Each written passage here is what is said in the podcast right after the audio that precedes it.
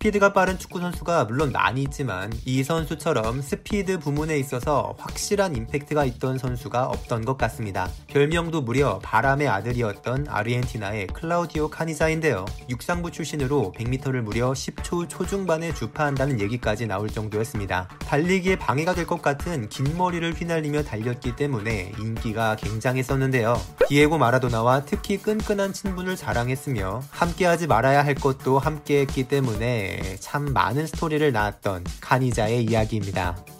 카니자는 1967년 아르헨티나의 부에노스아이레스에서 태어났습니다. 어릴 때부터 빠른 속도로 유명했던 카니자는 100m 달리기 선수로 활약을 했는데요. 200m, 400m 및 멀리 뛰기까지 다양한 분야에 참여를 했지만 결국 공의 매력에 끌려 축구를 시작합니다. 15살에 리버플라테 유스팀에 입단한 카니자는 장점인 빠른 스피드를 살린 플레이로 두각을 나타냈고 3년 만인 1985년에 1군에 데뷔합니다. 이 시절 리버플라테는 리그와 코파 리베르타도레스 스 인터콘티넨탈컵, 코파 인터 아메리카노까지 4개 대회를 석권한 엄청난 팀이었는데요. 신인이었던 카니자는 금방 그 일원으로 활약을 하게 되었고 아르헨티나 국가대표로도 뽑혀 87년 코파 아메리카에서 두 골을 넣는 활약을 펼칩니다. 능력을 인정받아 1988년에 이탈리아로 건너가 이승우 선수의 팀이기도 했던 헬라스 베로나에 입단을 했는데요. 시즌 중에 오른 다리를 다치는 부상은 카니자의 활약을 21경기 3골에 그치게 했고 팀이 강등을 당하자 다음 시즌에 아탈란타 비 BC로 이적합니다. 아탈란타는 베로나보다 더 탄탄한 전력을 자랑하는 팀이어서 카니자도 더 좋은 활약을 펼칠 수 있었고 모든 대회 36경기 10골 2개의 도움의 활약으로 유럽 무대에 연착륙하게 되었죠. 89년 코파 아메리카에서도 두 골을 넣는 활약을 펼친 카니자는 이듬해 1990년 이탈리아 월드컵에도 무난히 참가하게 되었는데요. 아르헨티나 대표팀은 전대회에도 우승을 했지만 그 주역이었던 디에고 마라도나의 기량이 다소 떨어진 상태였고 4골을 넣었던 호르의 발다노 또한 은퇴한 상태여서 전망이 아주 밝지는 않았습니다. 그러나 아르헨티나에 새롭게 등장한 이 카니자라는 선수는 대회의 주인공에 버금갈 정도로 엄청난 임팩트를 남기게 되었는데요. 첫 경기에서 카메룬을 상대로 교체 출전한 카니자는 최후방에서 전방까지 엄청난 스피드로 달리기 시작했고 거친 태클을 가하는 두 명의 선수를 두 번이나 제쳐버립니다. 당황한 카메룬의 앙드레 카나비크는 온몸을 던져서야 카니자를 막을 수 있었고 퇴장을 당하고 말았는데요. 이때 활약으로 카니자는 더 본격적으로 아르헨티나의 핵심 멤버로 거듭나게 됩니다. 16강전 최대 라이벌 브라질과의 경기에서는 종료를 10여 분 남겨놓고 빈 공간을 파고드는 영리한 움직임으로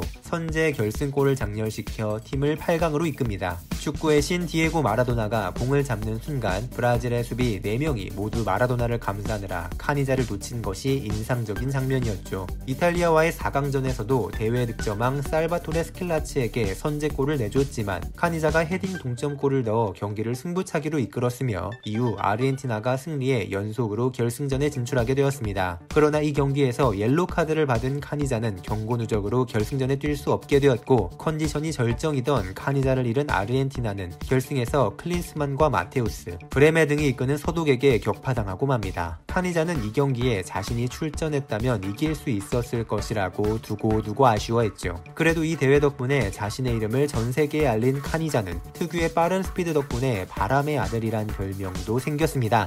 최근 프랑스의 한 일간지는 현역 선수들 중에 가장 빠른 선수로 시속 36km로 달릴 수 있는 킬리안 음바페를 꼽았는데요. 음바페의 플레이를 직접 본 마라도나는 그의 플레이는 어린 카니자를 보는 것 같다고 말하기도 했습니다. 월드컵은 아쉽게 목전에서 놓쳤지만 이듬해 91년 코파 아메리카 우승, 92년에는 컨페더레이션스컵 대회의 전신인 킹파드컵 우승에 기여합니다. 이 시기엔 절친인 마 마라도나가 약물 복용으로 징계를 받아 출전이 불가한 상태였지만 두 대회 합쳐 8경기 8골을 기록한 젊은 공격수 가브리엘 바티스투타의 활약이 빛났습니다. 어쨌든 카니자는 계속해서 아탈란타와 국가대표에서 좋은 활약을 펼쳤고 레알 마드리드, 바르셀로나 등 명문 팀들의 관심을 받았는데요. 편안함을 느끼는 이탈리아에 남기로 결정하고 AS 로마로 이적합니다. 그런데 로마에서 뛰고 있던 94년 10월에 카니자는 금지 약물인 코카인 복용 혐의로 13개월의 출전 정지 징계를 받게 됩니다. 절친인 마라도나가 2년 전 징계를 받았을 때와 딱 비슷한 문제였죠. 이 징계로 카니자는 94년 월드컵을 향한 예선을 모두 뛰지 못했고 징계가 풀린 후 월드컵 본선에만 곧바로 합류를 했는데요. 2차전 나이지리아와의 경기에서 두 골을 넣으며 2대1 승리를 이끄는 등 좋은 활약을 펼쳤습니다. 그런데 또 이 경기가 끝난 후 마라도나가 도핑 테스트 결과 에페드린 양성 반응이 나와 대회에서 퇴출되었고 3차전 불가리아와의 경기에서는 카니자가 22분 만에 왼발 부상을 당해 아웃됐습니다. 순식간에 두 개의 기둥을 잃은 아르헨티나는 16강전에서 루마니아에게 패배하고 허무하게 탈락하고 말았죠.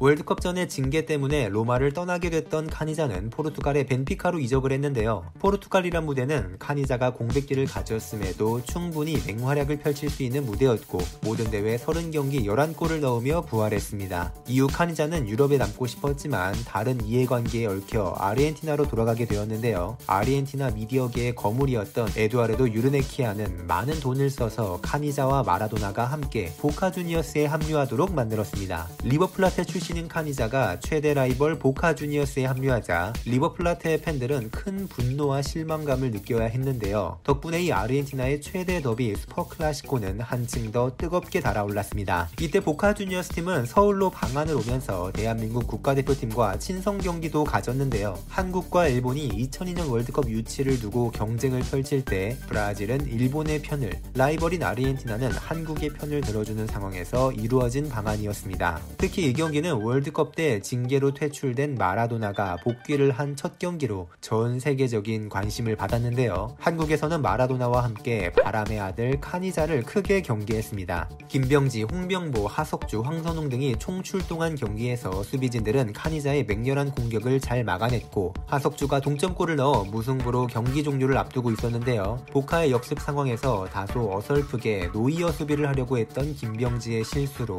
알소리에게 결승 로빙골을 허용해 패배합니다. 96년 6월 아르헨티나에서는 드디어 보카 주니어스와 리버플라테의 슈퍼 클라시코가 열렸고 카니자는 친정팀을 상대로 해트트릭을 기록해 경기를 3대2 승리로 이끕니다. 감격한 마라도나는 친구인 카니자에게 찐한 키스를 했고 이 장면이 두고두고 회자되곤 했는데요. 외국에서는 극적인 순간에 남자끼리 입술에 뽀뽀를 하는 게 생각보다 흔한 일인 듯 합니다. 그래도 이를 두고 카니자의 아내였던 마리아나는 그 순간 마라도나는 사랑 사랑에 빠진 것 같았다. 긴 수염을 가진 남자와 긴 머리를 가진 남자의 키스는 좀 소름 돋았다고 밝혔습니다. 그러나 보카는 두 선수의 영입에 과감한 투자를 했음에도 리그에서 좋은 성적을 내지 못했는데요. 두 선수는 딱 첫 시즌만 함께 제대로 뛰었을 뿐 다음 시즌 의 카니자는 어머니가 5층 빌딩에서 뛰어내려 목숨을 끊은 충격으로 1년간 경기에 뛰지 못했기 때문에 팀 전력에 도움이 되지 못했으며 자연스럽게 국가대표팀과도 멀어졌고 98 월드컵에도 참가하지 못했습니다. 또한 마약 중독에서 벗어나지 못한 마라도나도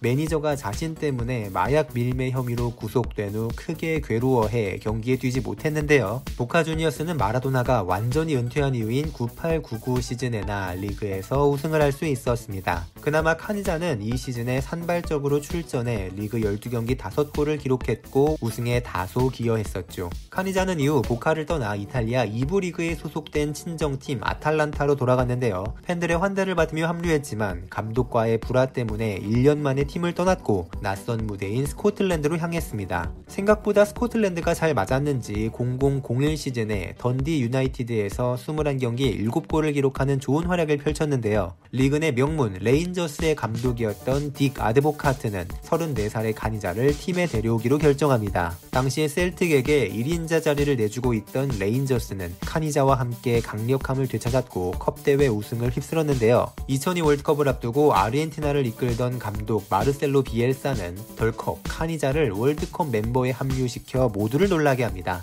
자신의 세 번째 월드컵 출전을 위해 일본으로 향한 카니자는 본선에서 벤치만 지키다가 팀의 탈락을 지 켜봐야 했지만 35살의 나이로 약 6년의 국가대표 공백을 깨고 월드컵 본선 멤버로 뽑힌 것 또한 카니자의 특별한 능력을 입증하는 듯합니다. 다가온 시즌에 카니자는 더 뛰어난 활약으로 리그에서 26경기 8골을 기록했는데요. 덕분에 레인저스는 3년간 셀틱에게 내주고 있던 리그 타이틀을 회수하는 데 성공합니다. 리그컵에서도 결승전에서 최대 라이벌 셀틱과 올드펌 더비가 펼쳐졌는데 카니자의 선제골에 힘입어 2대1로 승리하는 등 자국 내 모든 트로피를 휩쓸자 카니자는 단 두 시즌 만에 레인저스 팬들의 엄청난 지지를 받았고 팀의 준 legend에 등극합니다. 시즌이 끝난 후 나이가 많은 카니자는 팬들의 박수를 받으며 레인저스를 떠났고 많은 돈을 주는 카타르에서 뛰다가 은퇴를 합니다. 약 10년의 시간이 지난 2012년 6월 45살의 나이로 여러 legend들과 함께 잉글랜드의 웸블리 FC에 합류하며 잠시 복귀했는데요. 약팀을 상대하긴 했지만 FA컵에서 선제골을 기록 하며 클래스를 보여주었고 곧 다시 진짜로 그라운드를 떠납니다.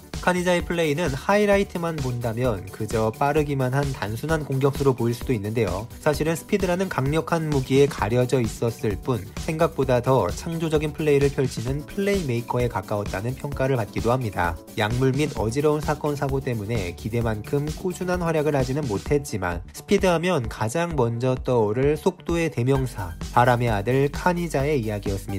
지금까지 충나이시였습니다. 구독과 좋아요 버튼 눌러주시면 힘내서 더 많은 선수들의 레전설 얘기 전해드리도록 하겠습니다. 감사합니다.